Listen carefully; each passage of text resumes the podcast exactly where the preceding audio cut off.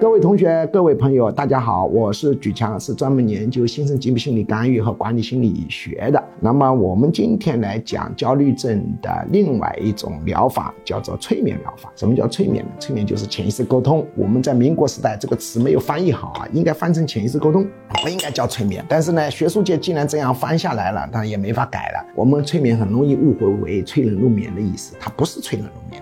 虽然催眠治疗失眠症是效果非常好的，但是呢，它不是催人入眠的意思，它是潜意识沟通。办法是什么呢？打开你的潜意识，把你意识收窄，甚至关闭，让你意识停止活动，或者是活动量小一点。因为我们意识它存在着一个检验作用，你外部信号输入，它会堵死或者检查的。那么我们把意识呢收窄或者关闭掉，那么它的检验作用减少了，调整它的潜意识，效果就比较好。催眠本质是一种潜意识沟通，催眠的话呢是。需要来访者配合的。我们对催眠有个误区啊，认为好像催眠可以教人干啥就干啥。其实这个是江湖传说的东西啊，并不是我们大学课堂心理学课堂里面讲的东西。心理学课堂里面讲的这个催眠的话，没有这个效果的。只要你不愿意，它就出现不了那些神奇的现象。因为催眠会调动人的潜能，比如说会把记忆力调上去，对吧？啊，我们很多人很奇怪，就叫说这个知识面宽度极大啊，我可以同时讲四十门课，而且跨度非常大，而且讲得很深。有人就理解不了，你怎么会记得住这些东西啊？一方面是天生记忆力比较好，这个我也承认，我妈的记忆力就很惊人，接触过的人都发现她记忆力非常惊人，有点遗传因素。另一方面，我是有心理技术手段的，可以通过自我催眠加强记忆力，所以我的记忆力一般人是难以企及，是非常惊人的。所以我的自媒体论述的宽度也可以非常的宽，这是因为有技术手段的。这个催眠的话呢，呃，如果要是你拒绝，你给自己一个信号，我拒绝你的信号。那么呢，你潜能就激活不了，你就不能发生很多神奇的现象。催眠呢，在潜意识层面调整人的焦虑呢，主要有十个要点。第一个呢，是在催眠状态下解释焦虑的原因，让潜意识充分理解这是一种基因错配现象。因为我们焦虑症的典型反应啊，就是肌肉抽筋、心跳加速、血压升高、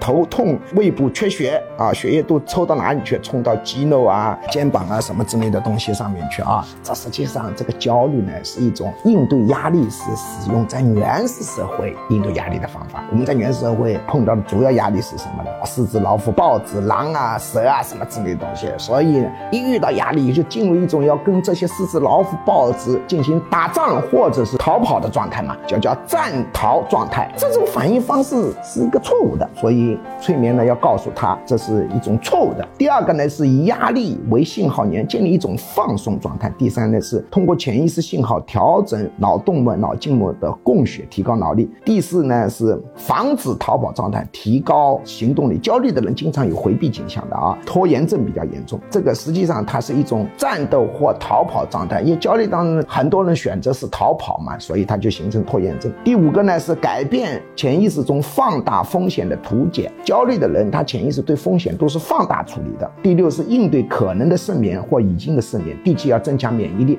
因为焦虑的人的。免疫力会下降的，进而引发很多并发症。第八，要排除抑郁情绪。抑郁跟焦虑不同的，抑郁主要是无价值感，焦虑呢主要是觉得未来有风险，这个是不同的。第九呢，修改来访者我运气很差，坏事必定来的负面的潜意识。第十呢，修改潜意识，不要把过去的一个悲惨的经历简单的认为是未来的延续。当然这个是共性的啊，还要针对来访者进行个性的一个调整，通过修正他的一个潜意识，这个效果是。非常好的。那么我们呢，焦虑症系列的讲的一个认知疗法，以及人本主义的疗法，就是心理太极以及催眠疗法这三个排序效果呢，那催眠是效果最好的。但是我们一般主张都是要多管齐下并行的。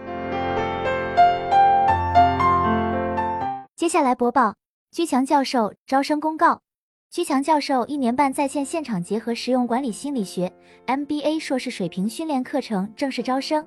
请发送短信“我要学习”四个字到居教授工作手机号幺五二零二幺二二五八零，或者直接拨打电话幺五二零二幺二二五八零，学术助理会把招生简章发给您。一年半课程包括情绪管理心理学、领导心理学、催眠心理学、实操型催眠技术、沟通心理学、婚姻恋爱管理心理学、亲子教育管理心理学、营销管理心理学。图画心理分析洞察人心秘密，文字心理分析洞察人心秘密，职场升迁心理学、心身疾病理论、抑郁症、焦虑症、强迫症基础理论、体验心理干预减肥、心理学理论流派、创新心理学、二元相对平衡管理哲学等，总共十九门课，线上和线下结合。也就是说，除了少数几门保密课程要求到现场学习外，其余多数课程可以自由选择现场或直播上课。这是一个非常系统的训练，可以真正调整一个人的潜意识和思维模式，改善负面情绪，增强个人市场竞争力，人生很可能因此改变。如果您想查看招生简章，请发送短信“我要学习”四个字到居教授工作手机号幺五二零二幺二二五八零。或者直接拨打电话幺五二零二幺二二五八零，学术助理会把招生简章发给您。